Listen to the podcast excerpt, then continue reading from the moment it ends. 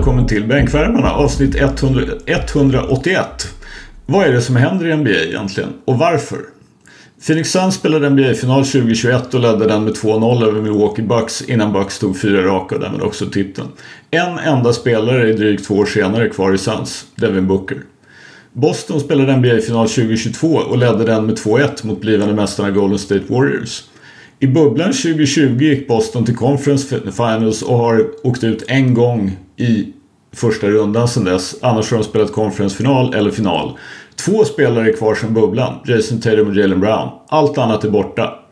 Bland annat då Marcus Smart och Robert Williams som man tradade i år för att få, få Drew Holiday bland annat. Som ju blev tradad från Bucks mot Dame Lillard. Så vi alla, av alla de bra lagen, alla de som går långt, alla de som spelar final, alla de som spelar conference-final byter alltså spelare som, ja, typ du och jag byter kalsonger. Undantagen som bekräftar regeln är alltså de två senaste mästarna, Warriors och Denver Nuggets. Då har Warriors förvisso tradat till sig Chris Paul, men de har kvar Steph, Clay, Draymond, Andrew Wiggins och Kwan Looney. Denver har kvar Jokic, Murray, eh, Jamal Murray, Porter Jr och Aaron Gordon. Lag som är nära är alltså inte nöjda. Det skulle alltså vara lättare att tänka sig att typ Detroit Pistons som torskar 65 matcher år ut och år in skulle vara lite mer desperata och göra någon, någon tung move. Men det är alltså nära. De lag som är nära, som inte nått ända fram, som söker en, någon slags fix. Så för Bucks del till exempel så innebär det att de har en startfemma där tre spelare är 32 år eller äldre de har typ inte kontroll över någon av sina first round draft picks förrän 2031. Suns är i en liknande situation. Boston är yngre men vi kan väl konstatera att framtiden i NBA är någonting som numera inte finns. Det är här och nu som gäller. Framtiden är någon annans bekymmer. Varje GM och coach och vad det nu är för någonting, de har ändå fått sparken. Alltså, i övrigt, preseason är här och jag litar inte riktigt på att bänkens egen Kawhi är redo att vara sitt vanliga konträra jag direkt från start. Så jag kommer att ta på mig att skjuta ner alla drömmar du har fått om ditt lag efter en eller ett par matcher nu. Och tror eller ej, bänkens egen Kawhi har faktiskt gått rakt in på bänken idag från början. Addis, hur är det med dig? What it do baby? Baby! Jag är, yeah. ja, jag är här från eh, start idag. Det känns som väldigt länge sedan. Eh, men jag är taggad på att få vara med från början. Faktiskt. Härligt. Load, load management är, är, har, har en tillfällig paus. Nick, ja, hur är det med dig? Vi vet att du sitter och kollar på SBL Basket, för det gör du alltid på tisdagar när vi spelar in.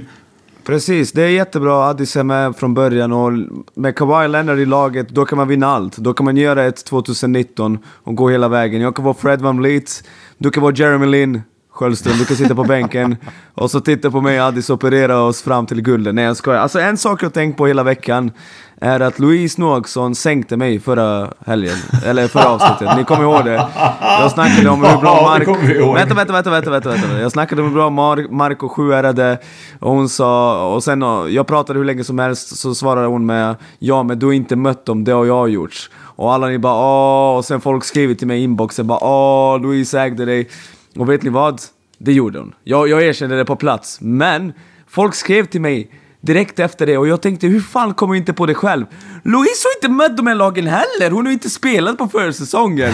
Att jag, att jag inte drog fram den comebacken är så jävla dåligt om mig att det finns inte. Men Louise, vet du vad?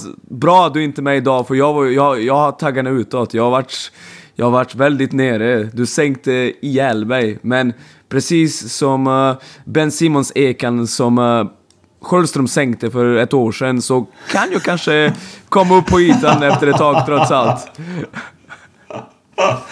Jag såg faktiskt, apropå Ben Simmons, han har ju gjort en match nu och var fyra av sex från golvet och två av fyra från från straffkast. Och då finns det en snubbe som, en av dem som driver podden The Dunker Spot, en snubbe som heter Nekias Duncan. Han gjorde ju en underbar tweet där han, Ben, Stock, ben Simmons stock och så hade han en meme där då, ja helt enkelt en snubbe reser sig ur kistan och liksom återuppstår. Så, jag såg och, det, jag såg det. Och det är ju faktiskt så att Nekias Duncan har ju koll. Han har ju den här podden Dunker Spot tillsammans med en snubbe som heter Steve Jones och Steve Jones har ju varit både assistant coach och har för mig någon front office. Eller han, i alla fall, han har jobbat för ett par NBA-lag. Han kan sin skit och det kan följaktligen Nikaias Duncan också. Så det, jag tyckte det där var lite kul. Men eh, jag minns knappt vad jag sänkte min Ben Simmons-eka så någon annan får leta reda på den och plocka upp den.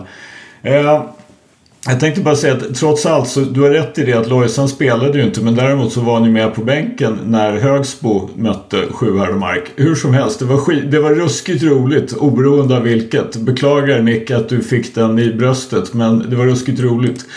Eh, vi ska ägna oss åt en liten övning idag där vi ska för att liksom få kunna gå in lite grann på NBA och liksom vad händer och hur ser det ut sådär så har jag tagit fram eh, någonting som är då tradition i NBA. Bettingsajterna, vi bettar inte. Det är ingen bra idé. Du bara losar pengar. Anledningen till att det är spelreklam överallt är för att det går bra för spelbolagen och du kan räkna ut varför. Det är inte för att folk vinner en massa pengar.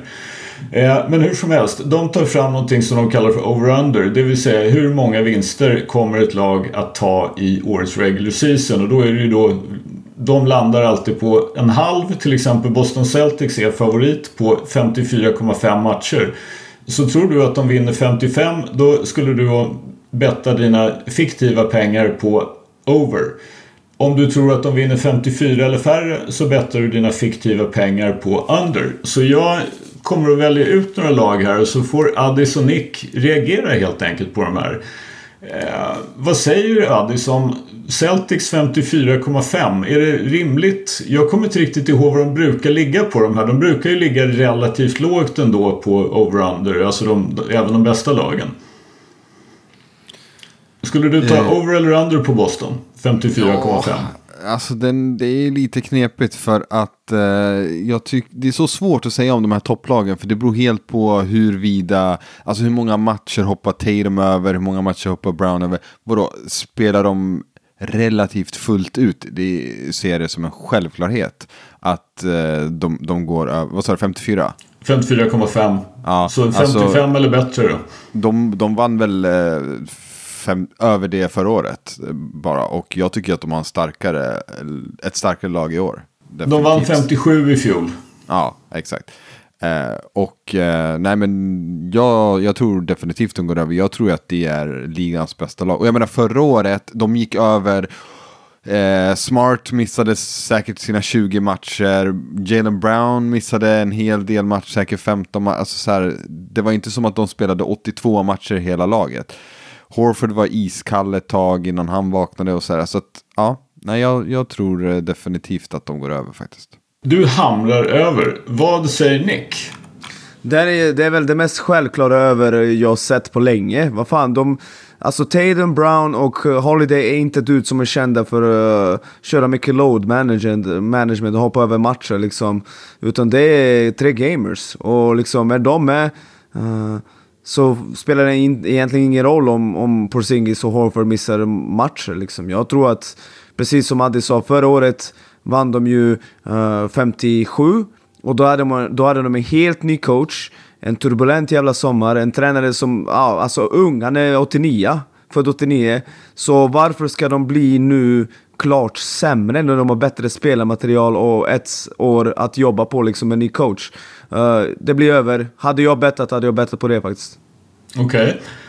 Okay. Eh, det finns väl ingen anledning. Vi kommer ju säkert att få anledning att prata mycket om Boston eftersom som ni har konstaterat och då som även NBA då, eller liksom alla sports, sportsajter har konstaterat att eh, Boston är ju helt klart en av favoriterna. Det är ju liksom inte mer med det. Men vi ska ta en favorit till när vi ändå är igång. För de är kanske lite mer kontroversiella som den typen av favorit. Och det är ju Milwaukee Bucks. De är på samma, 54,5. De vann flest matcher i NBA i fjol. De vann 58. Vad har du, du är ju Dame Lillards främste förespråkare i alla fall i den här podden, Nick. Vad har du på Bucks? Över eller under 54,5? Vet du vad? Jag går faktiskt på under, även fast jag skulle hålla dem som favoriter och vinna allt. Jag tror att Dame Lillard, det kommer ändå ta lite tid att spela in sig där. De har faktiskt ändrat en stor del av laget och ny coach. Så jag tror faktiskt att de kommer testa lite olika saker. Jag tror att de kommer att uh, ha, ha en kämpig period, framförallt i försvaret, och att det kommer ta tid. Så jag ser under. Okej. Okay. Addis?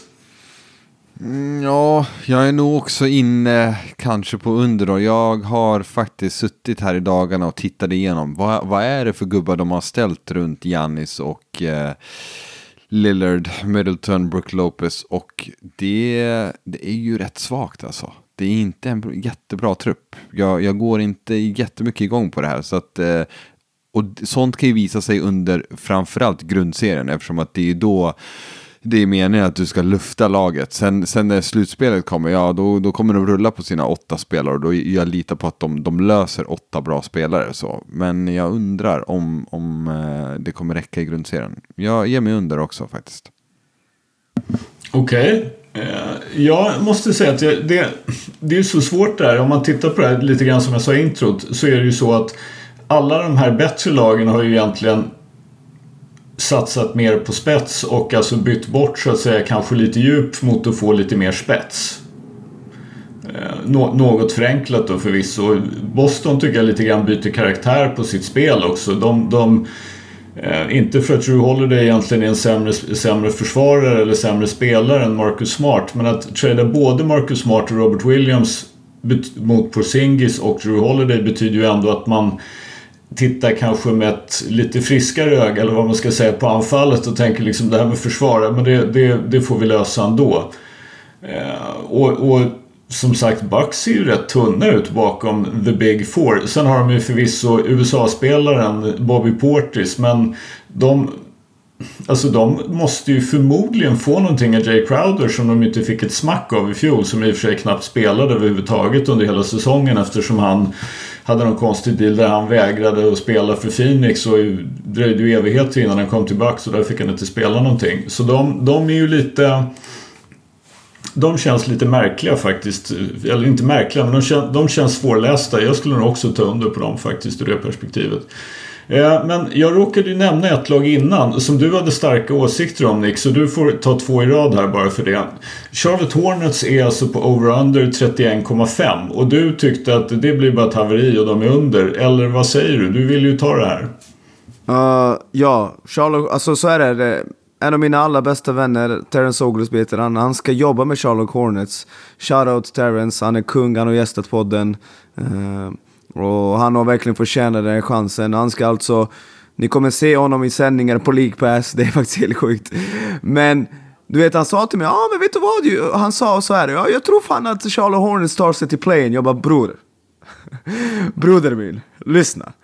Deras lag är alltså uh, alla är ju fucking nutcases på något sätt. Alltså på riktigt. Du har ju den här Kai Jones-snubben som, alltså jag vet inte vilka preparat han använder. Han är ju, ja, det är ju hemskt att bevittna.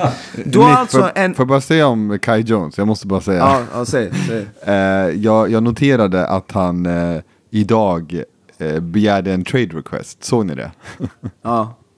På, på Twitter skriver han ut uh, I am officially uh, liksom asking for a trade. Och uh, det leder mig till frågan till er.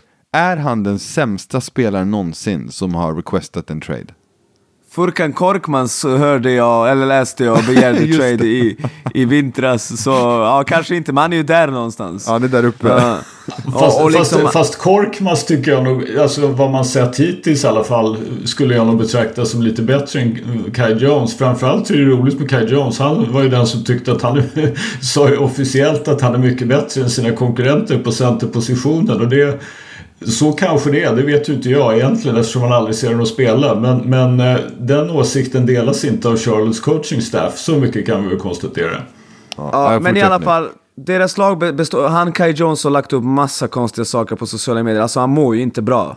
Eh, så där har du honom, han är ju karaktär. Du har liksom Miles Bridges som dömdes för våldsbrott mot en kvinna som var hemskt. Han har inte spelat på ett år, jag tror inte han kommer in och är helt fascinerande bra direkt.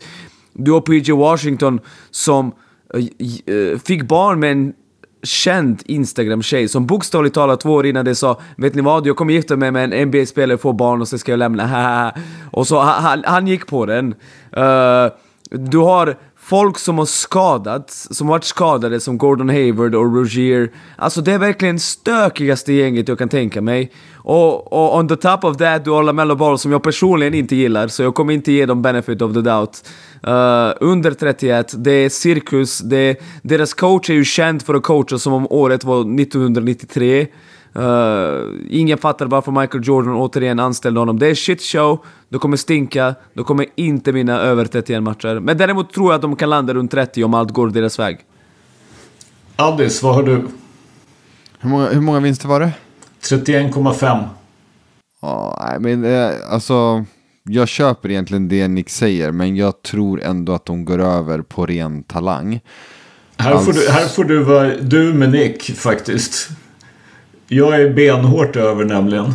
Ja, nej men alltså, ja, och jag köper det. För att eh, LaMelo Ball, vad gjorde han? Gjorde han 30 matcher förra året? Kanske. 36.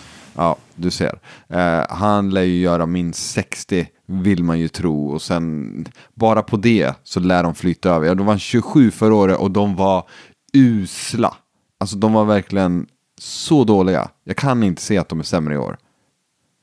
Ja, det, det är ju liksom så det är för mig. Jag menar, Theo Maledon startade sju matcher för dem. Svi Mikhailuk startade åtta. Eh, ja, Jag Mason, jag- jag måste- Mason jag måste se- startade 56. Nej, nu har jag redan sagt Nick. Nu får du avvakta lite grann. Och, Okej. Alltså, säga vad man vill. Det är, som sagt, det är Miles Bridges. Jag tror om man ska vara petig så tror jag inte att han egentligen blev dömd. För jag tror att han tog någon sån här plea deal. Att han liksom erkände sig skyldig till något lite mindre grovt än vad han kanske hade blivit åtalad för. Men det råder väl ingen tvekan om att han eh, bar sig fruktansvärt jävla hänsynslöst illa åt och borde fått sitta om han liksom skulle vara sån. Eh, bara vara avstängd ett år eh, från NBA kändes som ett tveksamt straff om det som kom fram verkligen stämmer. Hur, hur mycket han hade misshandlat sin, sina barns mor om jag fattat saken rätt. Men oberoende av det, om han är tillbaka, det är ju en jävligt kompetent spelare och han passar väldigt bra med LaMelo Ball. Och det är en position de är rätt svaga på i övrigt. Så att de inte skulle klara av att ta minst fem matcher till med LaMelo Ball 60-65 matcher, Miles Bridges tillbaka när de tog 27 i fjol. Alltså det, det ser, jag ser bara inte hur det ska gå till. För de spelar inte i West. Hade de spelat i West då hade jag hamrat under. Men nu spelar de i East. Och East är ju klart sämre. Nu Nick. Eh, så här är det, de förstärkte ju som fan dock genom att inte ha Kelly Oubre i laget längre. Alltså det är de mest meningslösa 20 poäng per match i NBAs historia. Uh, och sen också har de ju draftat Brandon Miller som återigen, eh, någon mördades med vapen som fanns i hans bil. Alltså på riktigt, de har verkligen samlat ihop ett gäng kriminella eller pappskallar eller skadedrabbade spelare. Men det är alltså LaMelo Ball, Miles Bridges, Brandon Miller, PJ Washington, Kai Jones, Gordon Favor, Hayward, Terry Rozier, Mark Williams, Amari Bailey, James Booknight och Cody Martin. Det är alltså det gänget ni är säkra på över 31,5. Kan inte vi slå vad om något? Vi får ta och slå vad. Det, det, låt, låt det stå på spel något. vi, vi, vi löser det sen. Men som sagt, jag, jag, är, jag, jag gillar inte att betta. Det vet du Nick. Men, men här kan jag faktiskt tänka mig att slänga in ett bett. För som du säger, det är ju dessutom nästa grej. Cody Martin spelade i princip inte överhuvudtaget i fjol. Han är tvillingbror med Caleb. Och det var Caleb Martin som Charlotte släppte. Nu i och för sig som sagt, Charlotte är ju ingen organisation som brukar göra rätt. Så det behöver inte betyda något. Men Alltså jag tror inte egentligen att Cody är sådär fantastiskt mycket sämre än Caleb. Sen spelar han i Charlotte och inte hit. Så han är ju sämre. Det, det, så är det bara helt enkelt för att han är i fel organisation. Men eh, att de inte skulle orka med fem matcher till med Miles Bridges, Brandon Miller och Lamello tillbaka och sen kanske då möjligen som sagt det här att de slipper Calibre. Det, det ser jag bara inte. Men vi går vidare. Vi tar ett, eh, ett nytt lag. Eh, vi tar Sacramento Kings. Deras över och under är 44,5. Vad har vi på dem Addis? Va? 44, det låter ju lågt, gör det inte det? What? Det är ju de enklaste pengarna. Va? Ja, det Ja, kör du. Ja, ja, det, det, det är ju en anledning till att jag tar dem. Jag tycker att det är aningen märkligt Ja, om man jag- säger så. Det känns ju som en, en eh, lite konstig... Ja, det, det där känns jättekonstigt. De- Dels för att de slog ju det som sagt förra året. Nu minns jag inte, men de måste ha vunnit strax kring, äh, kring 50 antar jag. Att de vann eh, förra året. Och, Jag ska eh, kolla. Ja, kolla det. Men det, det måste vara där någonstans. För vart de hamnade i West tänker jag. Någonstans kring 50 i alla fall. De vann 48. Ja, Eh, så de, de var över det förra året och har en ung trupp där är det någon som inte kommer vara bättre nästa år än eh, nu? Alltså, Harrison Barnes. Jag tänkte ju säga Ja. Harrison Barnes är väl den som... ja, det är en bra poäng och han var, ja, han är väl, han är okej liksom så, jag fattar. Men, men de andra, Fox, Sabonis, Keegan Murray, Herder, eh, Monk, Davion Mitchell, Trey Lyles, alltså alla de här ska vara bättre och sen hade de ju hämtat den här, uh, vad har du på honom Nick? Eh, Var han inte din landsman eller vad? Jag Han är bul- från Bulgarien. Oh, vi har shit, tur att okej. vi möter slippa honom i kvalet, för han är nice. Och han, han har blivit känd, han blev MVP i Euroleague förra året. Han är ju känd för att inte ta studs och ändå göra poäng. Och i ett sånt lag är du som skräddarsydd att spela i om, om du är en snubbe som inte behöver ta studs utan bara häng med Fox och de andra, de pushar bollen. Skjut corner treor, han kommer passa in perfekt, kommer vara jättenyttig från bänken. Den som satte det på 44,5 är helt jävla dum i huvudet. Hur fan tänkte man där? Hade jag bettat, jag hade lastat. Alltså alla ni som lyssnar, in, inte om du har spelproblem, men och, har du inte det och du bettar, lyssna på mig. Lasta, lasta, det kommer bli över. Alltså de är ju som du säger, unga, håller på att bli bättre. King Murray, jag är stor believer, jag tror han kommer bli all-star. Uh, de är fett bra. Alltså, sen är det ju faktiskt en sak till och det är ju det att i fjol spelade ju... Alltså de hade, det som... Jag tror att en av anledningarna till att de ligger lite lågt i den här är ju att de var väl ett av de lagen som liksom hade minst antal missade matcher på sina bättre spelare. De, alltså de hade ju ändå... Jag vet inte om man ska kalla det tur, men alltså de, det var få, få av deras bättre spelare som var borta särskilt länge. Däremot var det ju så att eh, Domantas Sabonis spelade ju med typ en bruten tumme mer eller mindre hela säsongen. Alltså, han bröt ju den tidigt men struntade i det och liksom tejpade i princip och körde. Så jag har ju svårt att tänka mig att han är sämre i år än vad han var i fjol. Och sen är det ju som, som ni så tydligt har konstaterat att ett antal av de här spelarna borde rimligen bli bättre. Men jag tror att det är det här med skadorna och det faktum att Jaron Fox var ju förra årets bästa klatschspelare. De vann alltså en hel del jämna matcher på att Jaron Fox avgjorde dem i slutsekunderna. Men eh, vi går vidare till ännu ett lag som jag tycker Alltså, ni vet ju varför jag tycker det blir intressant. Det, är ju, det fattar ni, det är ju hur enkelt som helst. Nej, det är just the Rockets. Over-under 31 31,5. Dylan Brooks är Houston Rockets tillsammans med eh, Knicks dubbelgångare Fred Van Vliet. Vem skjuter ner den först? Jag eller Addis? Nej, men kör du, kör du. Kör du Nick? Ja, ja, så West kommer att vara till bättre än någonsin. Eh, eller inte bättre, djupare än någonsin. Eh, du har alltså ett nytt lag här. Du är fortfarande högst oklart vem som kommer att få hantera bollen mest, för du har bara dudes som vill göra det. Jag ser fantastiskt jävla scenario för ett lag som vinner 28 matcher alltså. Uh, 28 matcher tror jag på. Eh, det, nej, jag, jag ser det. Alltså West, har ni sett West i år? Har ni sett... Vi alltså, har ju det. OK- OKC kommer ju, alltså... Om folk tror att OKC kommer bli sjua, typ eller åtta, då är de ute och cyklar. Det där laget kommer bli lätt topp fem i West. Det är många lag som kommer gå framåt. Många lag som uh, har riktiga aspirationer. Liksom, det känns som att vi inte ens tar Dallas på allvar. Och de har ju Kyrie och Luka Doncic liksom. Och man bara, äh, det är Dallas, det kommer inte gå bra liksom. Så, uh, nej, de kommer absolut inte vinna över 31 match. Vad säger du Addis? Nej, men jag, jag är ändå beredd att hålla med tror jag. Va? Alltså förra året, de vann 22 och eh, att de ska studsa nio matcher bättre med hjälp av Dylan Brooks och Van Vliet. Nej, jag ser inte. Och tuffare motstånd. Jag ser inte.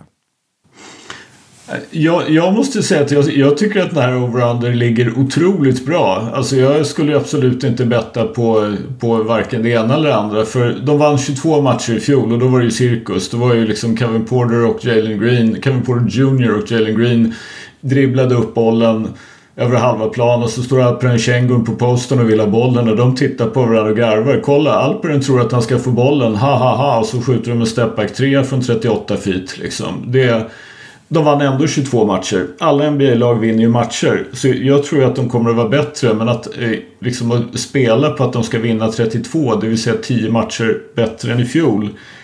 Den, den känns ju tveksam. Men de har ju fått Van de har fått Dylan Brooks och de har fått... Eh, de har ju faktiskt två bra draftpicks också om man nu får tro lite grann på Cam Whitmore. Men även Thompson har ju redan visat att han är bra på riktigt. Så jag håller det inte för otroligt. Men det här är en sån här over-under. I would stay away ens till och med med mina fiktiva pengar. Liksom jag skulle bara inte spela på det. Jag tycker 31,5 är väldigt bra satt.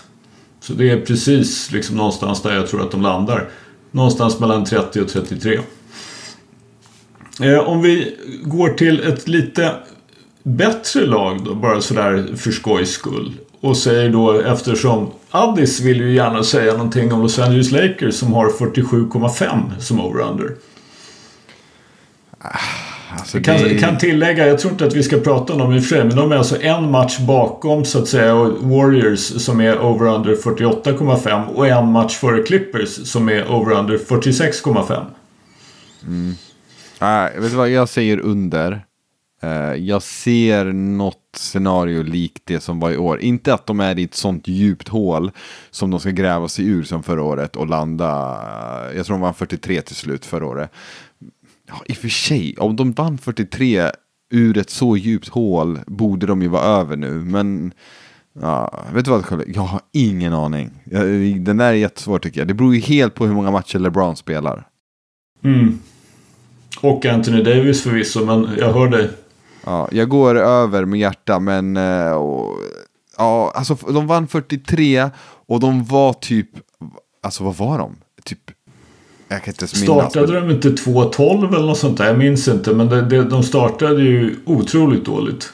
Ja, och de var ju nere, alltså de var ju 10 matcher under 500 liksom långt in på säsongen typ. Alltså, det var ju riktigt illa. Alltså, ah, jag vet inte, det beror på LeBron. Över med hjärta. Nick? Uh, under. Vi har ju sett att LeBron skiter i grundserien nu för tiden. Fram till typ sista 20 omgångar. Så under. Under. Uh, jag, jag tror att det var ganska... Det värsta som kunde hänt förra året var faktiskt att ha så dålig grundserie som de hade och sen komma till Conference Finals. För nu tror jag att de tänker äh, palla ta in när vi ändå vet att vi kommer vara där topp 4 liksom. Så jag tror de kommer spara på kroppar. Jag tror att LeBron och AD kommer vilja mycket, att Austin Reeves kommer dra tungt lass offensivt. Och det leder ju till att man inte vinner 48 matcher. Alltså, det, det jag tycker är svårt med West, eller att, liksom, det är ju det... Det är ju så pass många lag som ju både har ambitioner och som ju så att säga har laddat lite krut för att bli bättre. Och om man tittar i fjol då så var ju alltså Lakers lyckades då ta sig upp till en play-in-plats. De kom sjua. Timberwolves var 8 på 42-40. Pelicans var 9 på 42-40. Thunder 40-42. Dallas 38 och Jazz 37. Sen kom Portland, Houston och San Antonio. Och Houston, Portland och San Antonio är väl ingen supervågad gissning att de förmodligen är de tre sista lagen i den här conference också. Men annars, och så Utah är väl kanske också ganska, eller skulle jag gissa, får väl svårt att bli, kanske inte givet att de blir bättre än 11 i alla fall. Eh, men, men alla andra lag kommer ju att vilja vinna matcher och har ju liksom möjlighet att göra det. Så det jag tror att faktum är att det kommer, jag tror att det kommer att innebära att det kommer finnas några lag som kanske resonerar, inte nödvändigtvis Lakers, men som du säger då Nick, att ah, ja, men vi har det här, vi kan ta det lite halvlugnt. Sen är det liksom helt plötsligt tio matcher kvar på säsongen och ingenting är lugnt överhuvudtaget. Utan man måste slåss för, liksom för livet för att ens gå till play-in.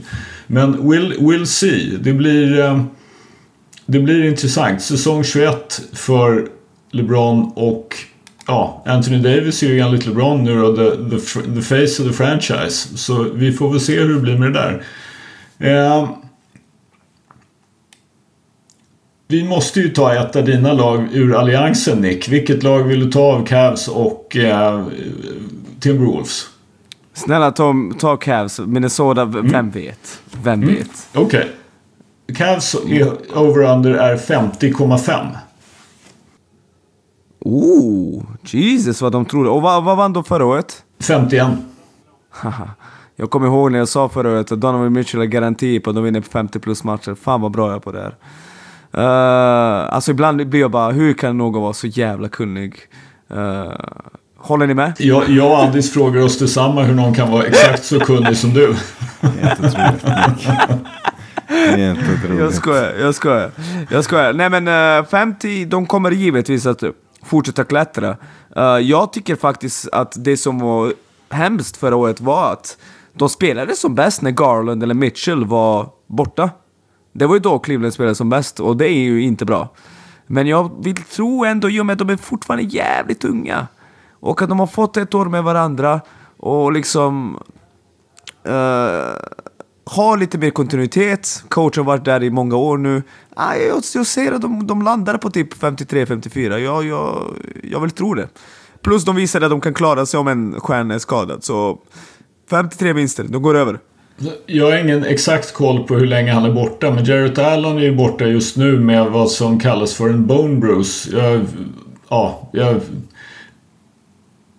jag vet faktiskt inte hur länge han är borta, men den, den, är ju, den är ju lite intressant. Många pratar ju om att Cavs kanske då kan experimentera lite grann och spela även Mobley som center och så har Eh, så har man då Garland och Mitchell och så kanske man lirar Max Drews och George Niang tillsammans med Evan Mobley så har man alltså helt plötsligt spacing. Alltså två skyttar, Mobley och så Garland och Mitchell. Istället för två centrar och dåligt med spacing. Det lär ju kosta ja, i försvar men ja. Ja, men, men känslan är typ när någon saknas så är de typ som bäst. För då blir det inte lika trångt, konstigt. Alltså de har inte ett jättetydlig rollfördelning. Och det tror jag påverkade dem jättemycket, framförallt i slutspelet. Men ja, då, ja de tar ett steg framåt. framåt. Vad, vad tror du Adis? Ja, alltså för det första Skölden, du snackar Jarrett Allen. Har du inte sett att de har signat Tristan Thompson? Okay. just det. Ingen fara. All good. Där har vi en man som är trogen. Ja, ja trogen på alla sätt. uh, ja, vilken, uh, vilken snubbe. Pappskalle. Pappskalle. Men, pappskalle. Uh, pappskalle aside, han gjorde faktiskt några bra minuter för Lakers i förra årets slutspel. På riktigt, han gjorde det. Men eh, ja, skitsamma. Jag tror att de går under och det är inte för att jag tror att de kommer vara sämre. Jag tror bara att liksom, det är en väldigt hög lina.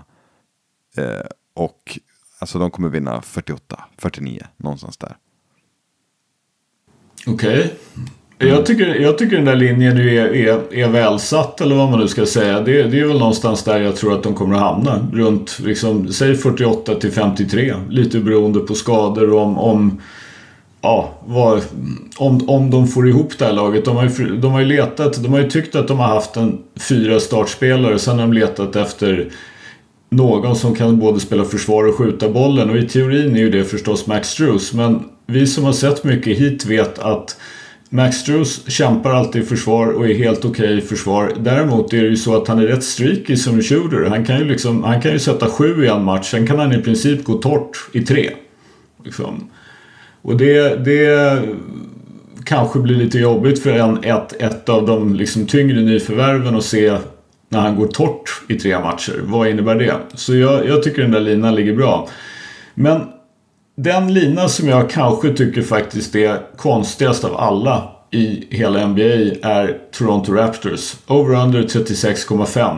Hur många matcher vann de i fjol? Ta en gissning. 31.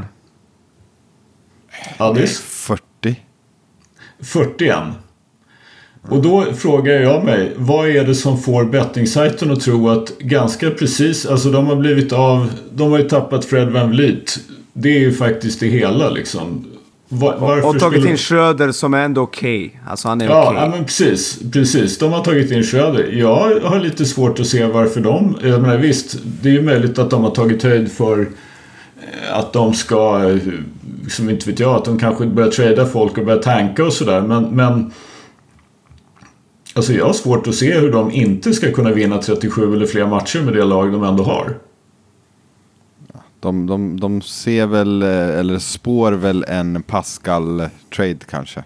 Mm. Ja men det, det, måste ju vara något sånt som... som eh, men alltså alla rykten om Toronto är ju hela tiden att ja, men de har inte tänkt... Det snackades ju om att de skulle gå... Att de var ett av lagen som trots allt liksom snackade med Portland om Dame Lillard. Det antyder ju inte tanking. Och då, ja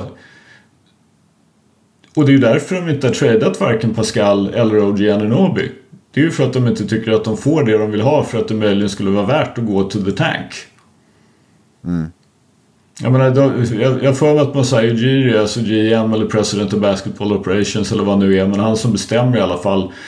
Han lär ju ha sagt någonting att OG Anunoby är värd tre first round picks eller vad det var. Det är det ju faktiskt ingen som har varit i närheten av att vilja ge. Och, och, ska de, och det var väl därför de backade ur tror jag Dame Lillard-traden. Det var ju det att de insåg att ja, men det vi måste ge upp för att få Dame det gör att liksom, vi kommer ingen vart. Så då kan vi lika gärna strunta i det. Då kan vi ha, liksom, behålla det vi har. Eh, och, och fortfarande ha kvar draftpicks och se om vi kan göra någonting annat. Alltså de måste ju skicka minst Pascal eller minst Anunobi och någonting till. Liksom ens för att matcha löner plus en massa draftpicks. Och då är det ju tvek på att det hade gett dem någonting med det. Men här, jag tror om, som sagt, om det inte kommer någon sån här tanking trade mitt i säsongen så tycker jag att det är klart att de fixar det här. Oöver. Mm. Ja, eh, men eh, Skölde, det får vara sista för att vi måste eh, dra till SPL. Men innan det, jag har ju ett quiz du har hoppat över. Ja, det har jag glömt. Det var så länge sedan vi, ja, vi hade ju för sig ett quiz mitt i avsnittet här veckan. Men ja, quiz, kör!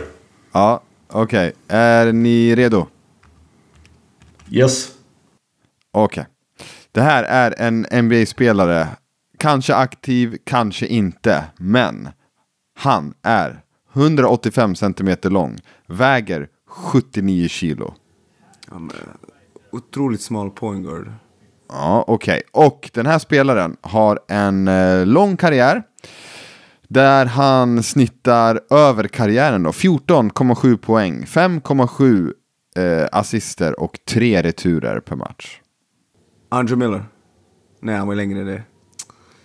Fel. Han var, han var nog också lite tyngre. Men, men det är ju den, det är ju den häraden. Någon som har spelat länge och som har varit riktigt bra. Bra gissning, skulle jag säga. Eller en väldigt bra gissning. Inte jättebra. Ramon Sessions. Nej, nej, nej. Alltså, han, ni... kan inte ha, han kan inte ha snittat så mycket. Han är nog kortare. Ja, precis. Men eh, ni, ni letar efter en, eh, en eh, spelare som har gjort 1025 matcher i NBA. Åh oh, jäklar. Ja. Och aktiv eller inte? Sam kanske Cassell. aktiv, kanske inte. Ja. Sam Cassell. Otrolig tog... gissning. Men fel. Du? Otrolig gissning men fel. Du är ju inne på rätt spår här. Sam Cassell är nog så nära man kommer i... Mike uh, Conley. Boom. Yes! men fan. uh, jag alltså... tänkte när Nick tog en icke-aktiv så måste jag ta en aktiv som i alla fall liksom... jag vet inte varför, men jag visste att han hade gjort över tusen matcher i alla fall. Och då tänkte jag Men Adis, varför? Varför fuckar du upp mig med... Han kanske spelar, han kanske spelar inte. För att om jag säger PG över tusen matcher som spelar, okay, alltså, ja, han ja. är den enda tror jag. Okej, okej. Ja, utom Chris Paul då. Ja, okej. Okay. Men, typ. Eh, ja, men, typ. Ja. men eh, när jag kollar nu, alltså Sam Cassell mot Conley, de har ju typ identiska stats. Alltså, det är ju faktiskt rätt eh, sjukt. Och båda är ju one-time all-stars också. Sent. Mm. Eh, Cassell 34 år, eh, Conley 33 år. Just det, just det. Så ja, det, det är nog eh, dagens Cassell. Sen, sen gillar man ju Cassell mycket mer Dagens Cassell. ja, men, ja, det, Cassell, Cassell var ju oändligt mycket mer profil på något sätt. Alltså... Oh ja. Oh ja. Älskar Sam Cassell. Ja, Såklart. Men... 04. Oj, oj, oj. Nu, nu tror jag att ni överdriver något fruktansvärt, men okej. Okay. Absolut. Ja, men vadå? Alltså, en, en grej som man inte ska glömma bort med Cassell det är ju faktiskt det att han var ju med och vann de här titlarna med Houston när det egentligen var Kenny ja, Smith som det, var det. startande point guard. Men, men Cassell var bra på riktigt. Alltså det, det är inget snack om saken. Han vann också en titel 08 med KG, så bara mm. där. Ja, och sen var han i Conference Finals med Milwaukee där med Big Dog och Ray Allen. Men de, de kastade runt honom runt ligan som en joint på en efterfest liksom i, på, på college college. Kom igen liksom. Ja, han, han faktiskt slog igenom på allvar när jag var lite äldre. Men jag skulle våga säga att Mike Conley har en bättre karriär. Faktiskt. Ja, av sentimentala skäl kan jag inte ens säga det. även om det är så. Men... eh, Alltså säga vad man vill. Casello har två titlar som viktig spelare och sen har han en titel till. Och sen har han ju som sagt ett antal bra säsonger med Milwaukee och Minnesota när de vann matcher. Och han snittar i princip, inte riktigt 20 men nästan i alla fall om jag inte helt missminner mig. Och typ 19-6 eller 19-7 eller något sånt där flera år i rad. ja, Så alltså, jag, jag, jag tar Casells karriär över, eh, över Mike Conley. Även om jag fattar vad du menar Nick.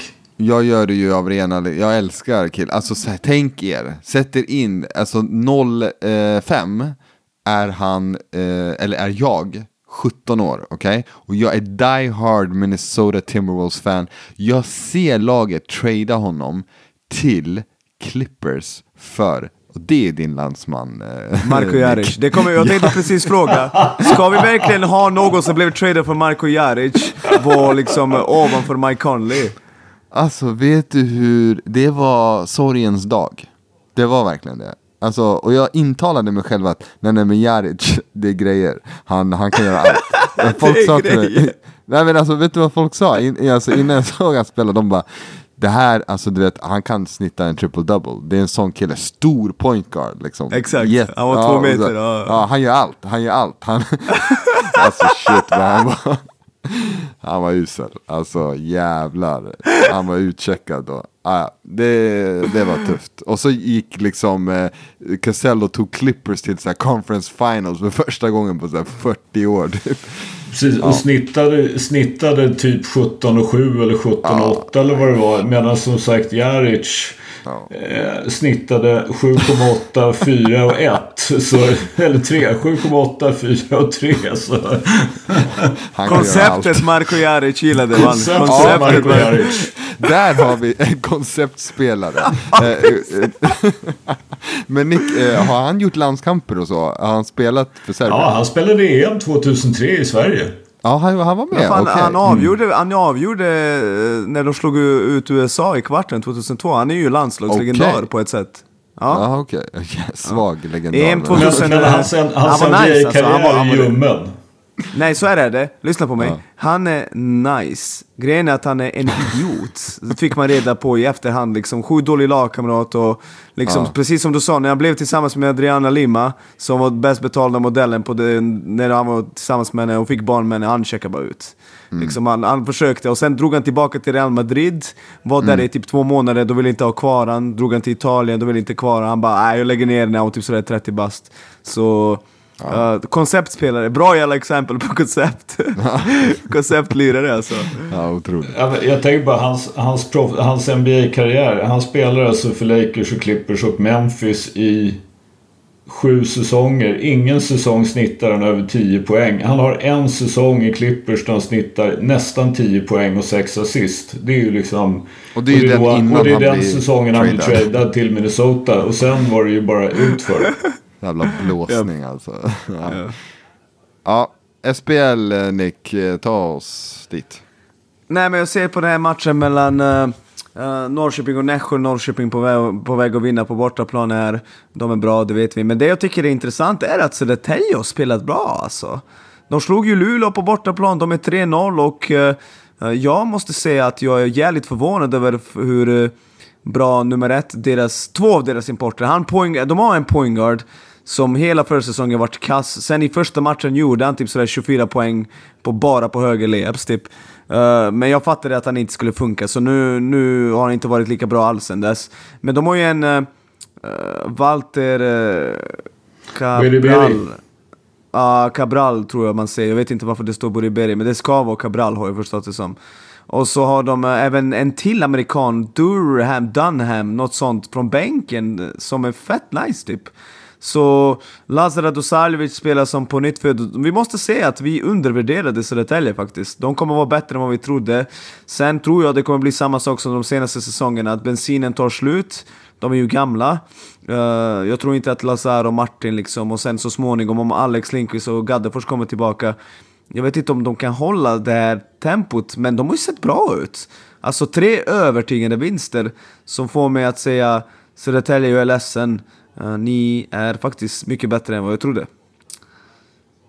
Har, har vi pratat om uh, Jämtlands Europa-äventyr? Nej, det har vi fan inte gjort. Uh, Jämtland har spelat, eller Borås har ju också spelat och jag... Uh, jag vet inte om ni följde det, men de spelade en tre-turnerings... Uh, trelagsturnering. Vinnaren går vidare. Uh, Till Fiba Europe Cup. Ja, typ, det som hände var bland det sjukaste. Alltså Borås vann första matchen mot hemmalaget, som var favoriter. Och sen i andra matchen mot ett bulgariskt lag där de bästa spel två bästa spelarna spelade i ligan förra året. Och den tredje blev hemskickad från Jämtland för något år sedan. Uh, de torskade mot det gänget på ett så spektakulärt... Alltså de, tre gånger de vann de matchen. Alltså bokstavligt talat, matchen är över. Eller så gör de typ en antingen dum foul i sista sekunden Fa eller Faktum är att vi pratade om Borås Nick, det gjorde vi förra veckan. Båda matcherna? Ja, för alltså jag, jag kommer ihåg att det vi, pratade om, det vi pratade om då var ju om Kataya skulle kunna vinna med eh, rätt siffror så att säga och Borås skulle kunna gå vidare ändå. Nu vann ja, Kataya men med fel siffror ja, så Kataya gick vidare. Men vi, ja, var, vi, var, vi pratade ja, en hel det. del om Borås och att de... Eh, just det. Du tyckte men, att det var typ den värsta choke du sett mot det här bulgariska laget det. som vi, heter Burgas någonting. Detta. Just det, men vi, vi, vi, då, vi får då prata om Jämtland. Jag tycker att Jämtland är bra. Jag tycker att de faktiskt visade något till mig. De slog eh, tjeckiska Pardubice i första matchen. Och sen spelade de tight mot spanska Zaragoza som är ett bra lag i Spanien. Det var ju tight i två och en halv perioder. Vilket är chockerande om du frågar mig. För att uh, jag tycker att Jonte Karlsson skrev en väldigt bra krönika uh, på SBLs hemsida. Han sa att skillnaden, skillnaden är inte taktik. Och skillnaden är inte liksom spelarfärdigheter. Den största skillnaden är att de är så jävla mycket större och starkare på den nivån där Zaragoza spelar. Och jag håller helt med, för man såg ju tydligt hur mycket mer fysiska de är och hur mycket mer enkelt runt korgen de får genom att vara stora och starka. Men det är något annat jag vill ta upp när det gäller svensk basket. Jag har redan skrivit om det. Eh, uh, Bodie Hume från Borås förra året, han gjorde alltså 30-14 i sin första match i i Bundesliga. Och det, varje gång jag ser ett sånt jävla genombrott, då, då skjuter jag mot Johansson främst, men även dig Sköldström. Som, som, som inte tycker att ligan nu för tiden är bra. Alltså ligan är bra!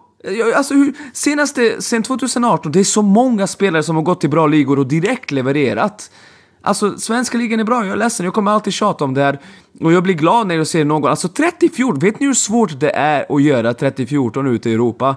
Det är sjukt svårt. Och den spelare som spelade i Borås förra året liksom. Sen är han äcklig talang liksom, han, han stack ut förra året. Men det är ju samma sak han James Murray Boyles, han kom ju från bänken i Norrköping förra året. Nu snittar han 35 minuter per match efter tre omgångar i ett lag i Bundesliga. Och då vill vi inte höra att ligan är sämre än någonsin och sånt där. Det stämmer ju inte! Vi har det svart på vitt.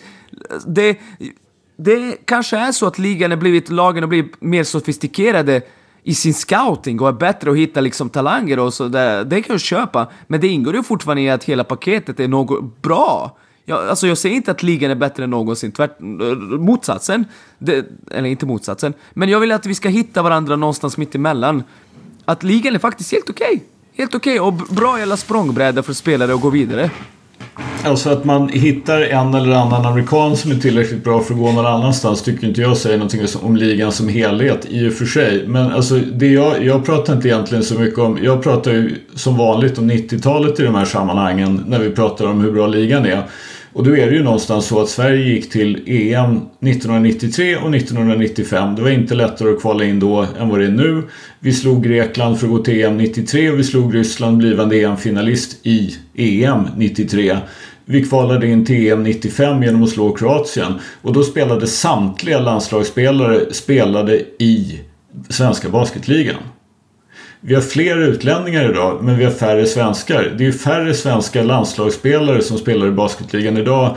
Och jag tycker att vi inte har, alltså vi, framförallt tycker jag att vi inte riktigt har samma djup. Och det har ju liksom sin förklaring. All, alla Förut, du kom inte ut. Det var ingen på 90-talet som gick och liksom var ungdomsproffs. Varken i Barcelona eller alltså någon annanstans överhuvudtaget det var ytterst få som gick på high school och det var ganska få som gick på college. Alltså på den tiden, de som gick på college, det var ju typ Mattias Sahlström, Torbjörn Gerke och eh, Per Stymer. Alltså så att säga spelare som hade spelat i svenska basketligan och visat att men, vi kan tillföra någonting till ett bra collegelag.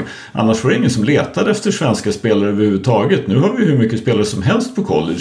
Så att, alltså, jag tycker att vi på något sätt pratar vi lite grann om två olika saker. Jag tycker att ligan ur, framförallt ur, så att säga, ur ett djupperspektiv är lite, liksom inte är på det sättet lika bra. Däremot ja, vi har fler utlänningar. Då är det inte helt konstigt att flera av dem råkar vara faktiskt så pass bra att de kan gå någon annanstans och göra minuter.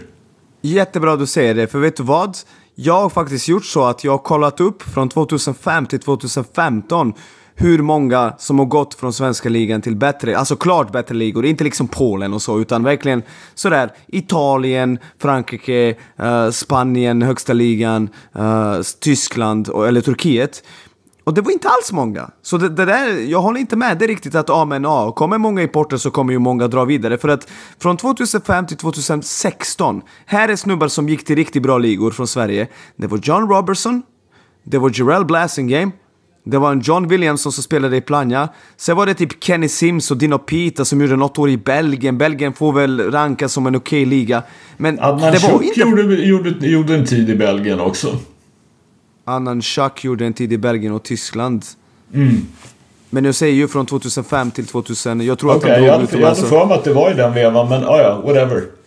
Uh, hur som helst, det jag vill säga är att bara senaste fem åren har otroligt många, alltså vi pratar Gary Blakes, vi pratar Tavon Myers, vi pratar uh, Jonah Matthews, vi pratar Jonah Radebow, vi pratar Body Hume, vi pratar James Murray Bowles. Alltså det, listan tar ju aldrig slut. Jag tycker att det finns en anledning till att allt fler bra klubbar i Europa tittar mot Sverige och det är för att de vet att det är en okej liga. Och jag, och jag, jag har folk i min närhet som har sagt sen 2000, i precis samma, alltså från 2018 bara ah, nej, det är sämre än någonsin. Bara, titta där, håller inte. Bara, titta, det finns ingen Uppsala, det finns ingen Sundsvall i toppen. Fy fan vad dåligt. Fast nej, jag, jag ser basket, jag följer den ligan slaviskt. Jag ser till er. Lagen har blivit mer sofistikerade, coachen har blivit bättre, spelet har blivit bättre. Man har blivit bättre på att hitta bra importer. Jag tror att förut man förlitade sig jävligt mycket på agenter och kanske såg typ en eller två matcher på video och tog in folk. Nu tror jag att lagen är ju mycket bättre på det där.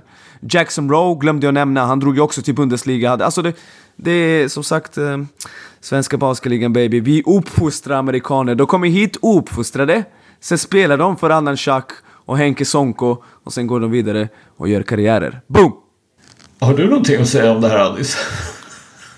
Eh, nej, egentligen inte. Alltså, starkt av eh, Hume att eh, droppa. 30-14 alltså. Brutalt. Ja, det är jäkligt starkt.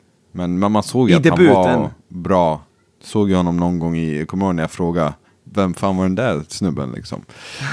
eh, såg ut som en, eh, vad sa jag, banktjänsteman eller någonting. Men, eh, exakt, exakt, exakt. Mm, ja, nej, men såklart. Det är bra lirare. Men, eh, ja, men han, han är ju en sån spelare, där man, precis som du säger, man ser honom och så tänker man, ah, hur fan hamnar han i Sverige liksom?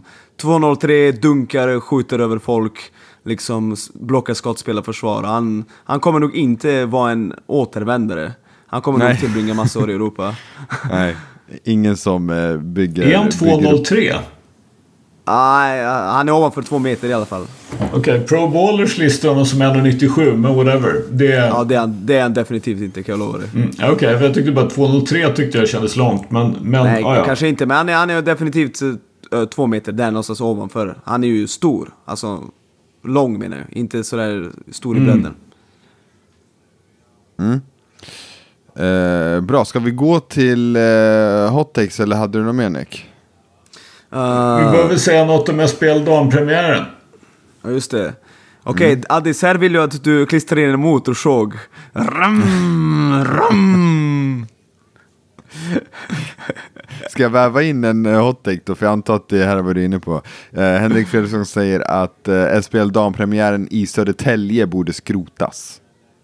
Är det det du vill in på? Så är det. Det finns, alltså... Jag pratade med Anna Blomqvist som jobbar på SVT, hon var ju i hallen och hon tyckte det var häftigt att det var liksom folk från lite olika ställen på, ett och samma, på en och samma plats. Jag ser det, Basket.se la upp ett inlägg, vilken rivstart! Fantastisk eh, helg liksom så. Det verkar som att folk ändå tycker det var mega succé.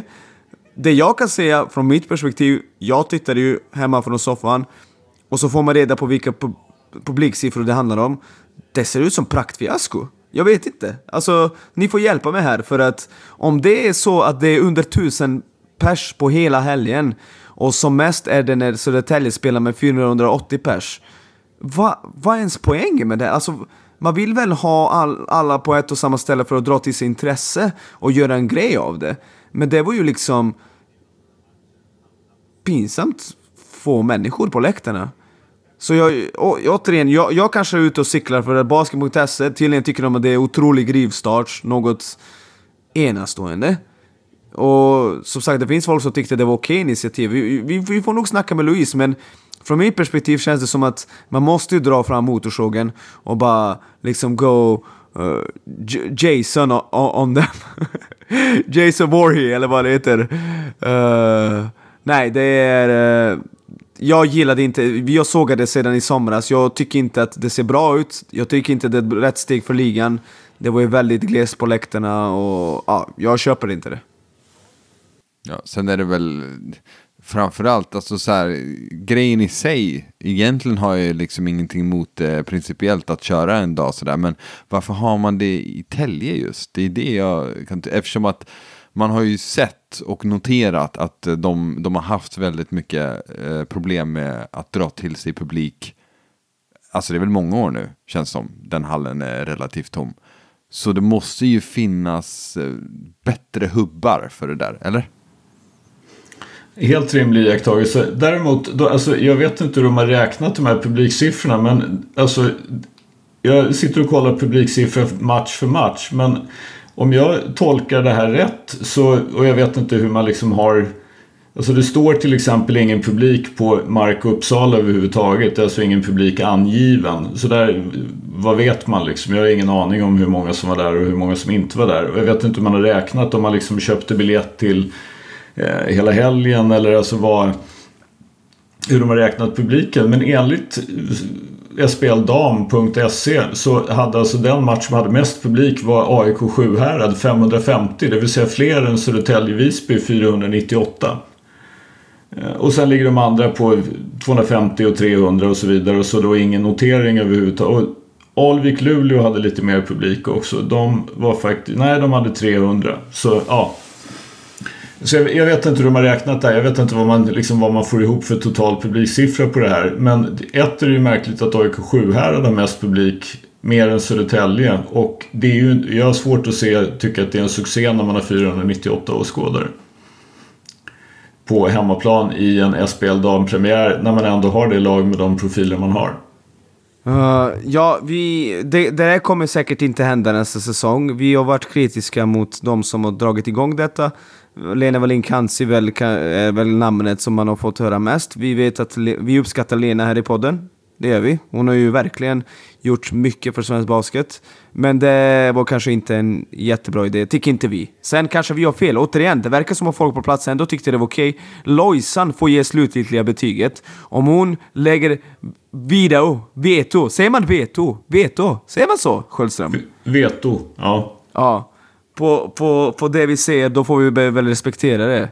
För det är hon som har sista ordet när det gäller SBL-dagen. Rimligt, framförallt när vi inte var i hallen. Liksom. Så jag vill, jag vill inte heller säga för mycket. Vem, vem vet så? Men min iakttagelse är väl framförallt att jag undrar varför man väljer att ha det just där. Jag kan tycka att det finns eh, lämpligare geografiska De platser. har haft det i Norrköping en gång, jag tror inte det var jättesuccé. I Luleå går det inte för att um, ingen har råd att ta sig dit. Ja. Så jag, okay. på ett sätt förstår jag varför det blir Täljehallen. Mm. Ja. Skulle ha varit i Uppsala, eller hur Adis? Det är lite det jag, jag far efter här. ja, eh, ska vi dra några hot takes innan vi yes. måste stänga ner?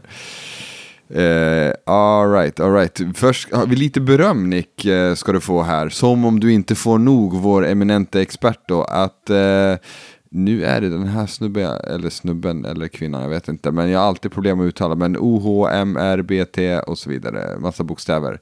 Uh, säg så här, inte en hot take, men Nicks hörna med Charles Barton är topp tre avsnitt av bänken all time. Alltså, jag, jag, alla ni som inte har lyssnat på det, lyssna. För Charles har ju... Han, eh, han växte upp i USA på 50-talet och sen coachade den i 40 år. Jag tycker bara, eh, coacha 40 år i Europa, jag tycker att hans story är helt otrolig. Så se till att lyssna, jag är glad. Det är många som har skrivit att de uppskattar avsnittet, så in och lyssna. Eh, jag uppskattar de här fina orden. Mm, bra, det, det kan jag också tipsa om. Mycket bra avsnitt och en intressant person att lyssna på. Eh, Okej, okay. bänkvärmarnas motståndare, han säger att Scoot är NBAs snabbaste spelare. Vad har vi för snabba lirare? Therese Maxey. John Morant. John Morant. Morant. Uff, ja, glömde Morant. Det är sant. De'Aaron Fox. Där har vi de som mm. ska vara snabbast. Ja, Fox också. Mm. Men han är där uppe, eller hur? Scoot. Jäkligt han är snabb. Ah, japp, japp, han ska vara det. Han ska vara där uppe. Svår, svårt att säga exakt så. Men han är där uppe i, i topp fem i alla fall skulle vi säga. Eh, den här gillar jag. Noah Järvbäck. Eh, han säger att Ben Simmons sätter fler än fem treor i år. det, är, det är bra lina. Det är, alltid någon, det är alltid någon som ska komma in med den hot-taken inför säsongen. Svaret är givetvis nej. ja, men eh, jag noterar att han, eh, så, se honom stå där och skjuta hörntre och sätta 5-6 i rad. Sluta, sluta. Ja, det kittlas. Vad säger Skölden? Eh, jag tar fram hans, hans livsstatistik om man säger så. Alltså hur, hur många treor har han satt i NBA överhuvudtaget? Och till ingen förvåning så är det ju faktiskt så här att han har satt fem just. Ja, på, de Noah... fem säsong, på de fem säsonger han har spelat. Han, har ju, alltså, han missade ju han missade en hel säsong. Så han har i praktiken spelat fem säsonger. Han har spelat 317 matcher. Han har skjutit 36 treor och han har satt fem. Så man, man måste väl säga att den, den linan är ju... Ja... Allting tyder ju på att man ska säga under på den linan. Ja, vi, vi går under. Faktiskt. Vi går under. Eh, ja, det finns väl en anledning till att han bara skjutit 36 trots allt. Han snittar ju liksom då i princip, vad blir det? Han snittar ju alltså 7 3 per säsong.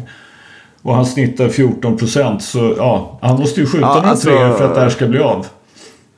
Det där kommer inte hända. Det här kommer inte hända, damer och herrar. Nej, alltså så. Men det, det, låter ju inte omöjligt, men, men som sagt så är det ju varje år. Varje sommar sitter man där och säger fem, fem treor. Klart han, klart han drar i det. Men eh, killen eh, gick ju typ, eh, vad var det, en och en halv månad och hade inte ens skjutit fem straffkast. Så att det, mm. Mm, det han är han är speciell den här. Ja, ah, skitsamma. Vi går vidare. Eh, Tobias Jonsson säger att eh, Chet blir Rookie of the Year och en All-Star. Vilken lirare som Thunder-fan blir man lyrisk efter nattens show? Jag kan berätta att jag inte sett den här matchen mot Spurs då, som han refererar till. Men jag hade lektion idag. Eh, jag är lärare för de som inte vet. Och eh, vi hade religion och sen så eh, var jag liksom och kollade, ah, men går det bra, går det bra? Och så kollar jag en snubbe. Sitt, vet du vad han sitter och gör? Sitter han och tittar på Spurs uh, Thunder. uh, du bara respekt. Raise the well you have. ja, då uh, arg blir man ju inte. Så det måste man ändå säga. det, jag, jag frågade liksom, jag bara, hur, hur gick det för Chet? Han bara, han, han bara, du frågade inte Smemby? Nej, jag frågar bara om chat. Eh, men han, han sa till mig att båda var över 20 och båda gjorde riktigt bra matcher. Så mycket. Han var jag, mer imponerad av chat faktiskt, men jag vet inte. Jag har sett någon slags, eh, jag vet inte vad man ska kalla det för. Jag har sett highlights på båda egentligen. Alltså mm. typ deras liksom, i princip alla deras poäng och ja men liksom Wemby hade ju någon stil sådär där man, ja han har ganska långa armar den snubben. Mm. Han, han snor bollen från en snubbe som dribblar den och tror att han är helt lugn. Men det, det var han inte.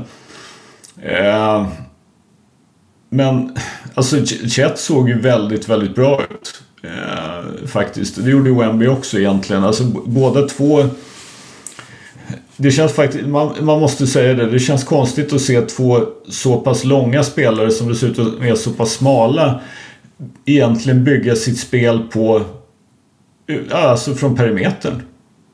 Mm. De, det är ingen av dem spelar ju liksom någon slags post-up-spel egentligen utan båda är, utgår från perimetern. De skjuter utifrån eller dribblar bollen utifrån och in. Liksom, de kan ju ta sig till korgen, det är inte det. Men det är inte speciellt ofta som de får bollen i någon slags postsituation och, och ryggen mot korgen och vänder upp och, och skårar. Utan det är ju... Och de är ju kompetenta, de båda två kan skåra. Sen är ju då frågan Alltså vad händer när de spelar en riktig match när de möter någon som liksom sätter till lite grann och till exempel då om man tittar Alltså sitter, som jag hörde någon säga på någon podd, sitter verkligen Shea Gildris Alexander och tittar på den här matchen och ser Chet? Ja men fan han är bra, han ska nog få bollen lite grann så han kan skåra lite och, och, och hjälpa mig. Alltså jag tror ju att det hjälper Chet att nå 21 poäng att Shea inte spelar, helt ärligt. Det blir ju lite avslut över. Så, men, men äh, Ja, det, det, är ju inte otroligt att Chet blir Rookie of the Year. Det beror ju på lite grann hur man hanterar... Alltså, jag tror ju personligen att Scoot Henderson är ett bra bud för han kommer nog att få spela och han kommer att få bollen. Alltså Chet och Wemby kan jag föreställa mig ändå ett att det finns som deras kroppar ser ut så pass långa och så pass tunna risk för skador plus att de nog båda två är lag som kommer att load manage dem. Eh, jag tror att för att bli Rookie of the Year måste du väl precis som alla andra utmärkelser spela 65 matcher. Eller var det 67 till och med? Det är ju inte jag säker på att någon av dem gör. Nej, det där kommer ju bli... Det där kommer ju ändras. Det är ingen som spelar så många matcher längre, typ. Så att, eh, men, men i år är det ju så. så att, eh, Säg absolut. det till Mikael Bridges. Ja, jo, den enda. Eh, men med det sagt, så här, Rookie of the Year det kan jag tänka mig, men All-Star tror jag absolut inte tyvärr. Och det är så tajt om de där platserna. Det är jäkligt svårt att ja, bli All-Star. Nej, All-Star blir det inte. Nej. Nej, nej, nej. Eh, uh, Alright, uh, eh, vän till podden Armel Demir, han säger att om SPL här ska ha kvar någon form, uh, något form av varumärke så måste förbundet gå in nu och ändra så att enbart sex lag tar sig till slutspel. Ettan och tvåan går direkt till semifinal, lag tre till sex till kvartsfinal. Man kan inte tillåta åtta av nio lag gå till slutspel.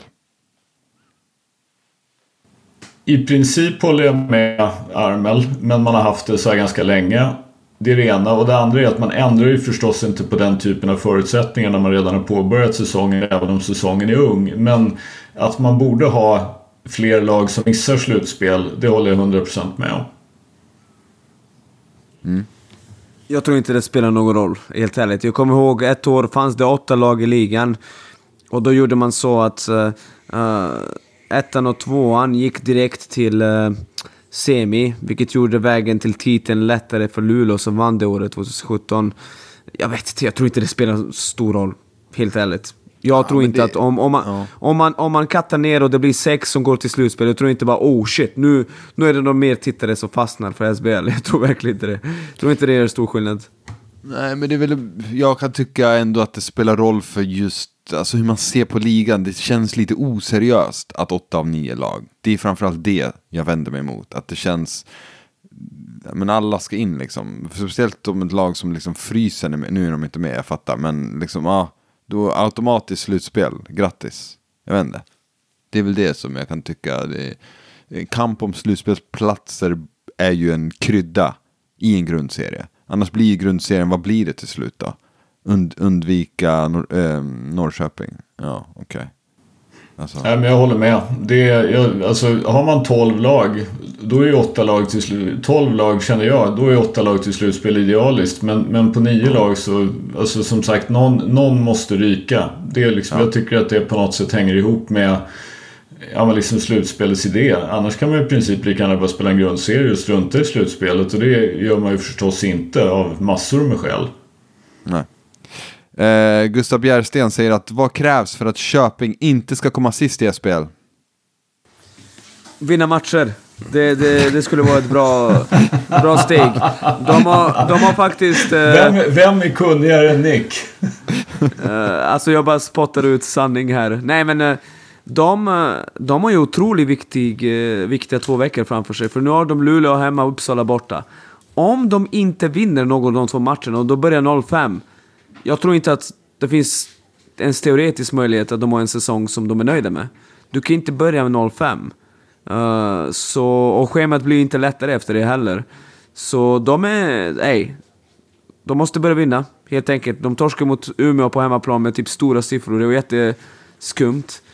Uh, de har ju helt enkelt inte spelat bra nog. De, de måste höja sig. Uh, vi, vi som har sett dem lite har tyckt att de ändå har ett gäng tuffa lirare, men jag tycker att deras anfall, då, det saknas den här kreatören som Gerke inte ville värva i år.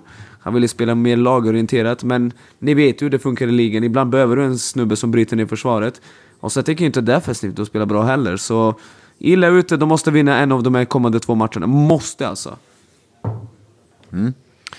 Eh, Justus säger att eh, Klintman gör 15 poäng mot Wizards i natt. Har jag missat något? Var, lirar de mot Wizards i natt? Han ska spela mot Wizards och mot Toronto Raptors eh, idag och sen om några dagar till. Men alltså Bobby, jag måste prata om honom. Alltså Bobby Klintman, vilken kung. Alltså jag, jag är så jävla stolt över grabben. På riktigt, alltså det känns som att det är jag som är där ute och spelar. Så glad blir jag alltså. Han har ju spelat skitbra. Alltså verkligen skitbra. Alla ni som vill följa hans matcher kan titta på YouTube. Nästa match är 26 oktober. Nu tar de lite paus för de är i USA och spelar de här två matcherna. Men alltså han tar, alltså det jag älskar mest är när han tar för sig. Han har inte längre den här, som vi kallar svenska mentaliteten. Han, han kör. Han kör och, och liksom, han har ju sett otroligt bra ut. Alltså han har ju sett ut som en lottery pick hittills. Jag skulle inte bli förvånad om han liksom eh, uh, blir det. Om man fortsätter på det sättet. Och vet ni vad? Jag skulle inte bli chockad om man blir topp 10. Jag svär på, alltså om man fortsätter snitta 15 poäng och 6-7 returer per match i en sån här bra liga som 20-åring, han kommer hamna där uppe. Uh, varit jätte, spelar smart, han spelar även försvar. Jag tycker att han har gått framåt som fan. Han har ju växt, han slutar aldrig växa. Han måste vara där Adam Ramstens... Han är ju 2,08 och kanske till och med lite längre. Jag svär på allt, ni måste se matcherna. Han är gigantisk. Kan skjuta, kan röra sig. Uh, lite sämre på att avsluta nära korgen, det måste han förbättra. Men otrolig, Bobby är otrolig. Och att han... Vi, vi kommer ju krypa fram till korset och jag kommer göra det och ta tillbaka trashet som riktades mot hans agent när de valde att lämna college. Det kommer ju göra så småningom, men vi får avsluta här och säga att han är fantastisk. Fantastisk. Alltså han är på ja. väg att bli något speciellt. Jag, jag, är med dig, vilket jävla geni till agent alltså. ja men lite så, lite så faktiskt. ah, shit. Eh, nej, det är fan han bettade på sig själv och hittills får man ju säga att han har gjort helt rätt. Så att eh, nu, bänken kan nästan redan nu gå in och säga vi, vi var snett på det. Men det är vi ju ofta, eller hur? Så att, eh, Exakt, inget. det, det är lite Exakt. som är vår grej. Det är, det är därför folk lyssnar. För vi, vi har aldrig rätt. Så. Men som sagt, ja. han, han, spelar ju alltså i en liga som ändå faktiskt är ganska bra. Jag, jag, kan inte riktigt sätta in den exakt i perspektiv. Men han spelar i en liga som ju, jag tror ju att den är bättre än i alla fall den är klart bättre än många ligor i Europa. Det är väl helt odiskutabelt. Han snittar 14-7. Eh, knappt två stil, strykt en block. Inte så många assist förvisso. Spelar 25 minuter. Och det är dessutom så att hans siffror går upp för varje match. Så det finns ju ingenting som tyder på att de plötsligt skulle börja gå ner. Så, och är det någon som tror att han kommer att vara peppad på att lira mot Washington Wizards eller inte? 15 alltså, poäng, ser... det, det, det känns inte utom räckhåll faktiskt. Särskilt inte som här... preseason för Washington liksom. De kommer ju inte att... Och, och, de kommer ju att spela 15 man. Liksom jag säger så här, om jag hade varit Bobby Clinton och jag gör två riktigt bra matcher med de här två NBA-lagen. Jag hade gjort en Lamella Ball, spelat någon mer match och sen bara ah, oh, ah ont, ont i foten, jag hoppar nog av resten av säsongen. Jag hade fan gjort det. På riktigt alltså. Mm. Ja, det är väl... Eh, lär han ju göra. någon gång lär han ju stänga ner det. Exakt, om, om, om, om det fortsätter så är det bra. Det tror jag att han gör. Ja. Bara, ah, helt... jag lårkaka, jag måste vara borta nu i ett halvår. Tyvärr. Hej då ja. Australien. Hej då. Ja, exakt. Eh, helt rätt. Ja, vi kör två till då. Vi hinner med två till. Eh, Fredrik Hallnor säger att Luleå är bättre med Arvidsson än Hansson. Behöver inte ha bollen lika mycket och bidrar med energi i spelet. Jag håller inte med. Alltså Gustav Hansson är för jävla bra. Sen, sen tycker jag att de exempelvis i förra matchen såg helt okej okay ut offensivt. Alltså det, både gjorde 20 plus har jag för mig mot Södertälje då. Jag vet inte hur de kommer klara sig defensivt. Eh, det är väl det som är större problemet. Jag tycker ändå att Ja, jag har också haft mina frågetecken om de ska spela ihop och vem som ska få spela mest i så fall, om det är bara en av dem på golvet. Men jag tror ändå det funkar okej. Okay. Funkar okej okay, faktiskt. Eh, vi får ge det lite mer tid. Uh, båda är bolldominanta så det kommer ju vara en anpassning liksom. Men tycker det har sett helt okej okay ut offensivt. Kanske inte defensivt då. Mm. Uh, vi tar en sista då. Alberg, han säger att Tyrese Maxi blir All-star i år. Ett, så beror det på vad som händer med Harden. Två, det är rätt tajt ändå på guardpositionerna att bli All-star. Mm.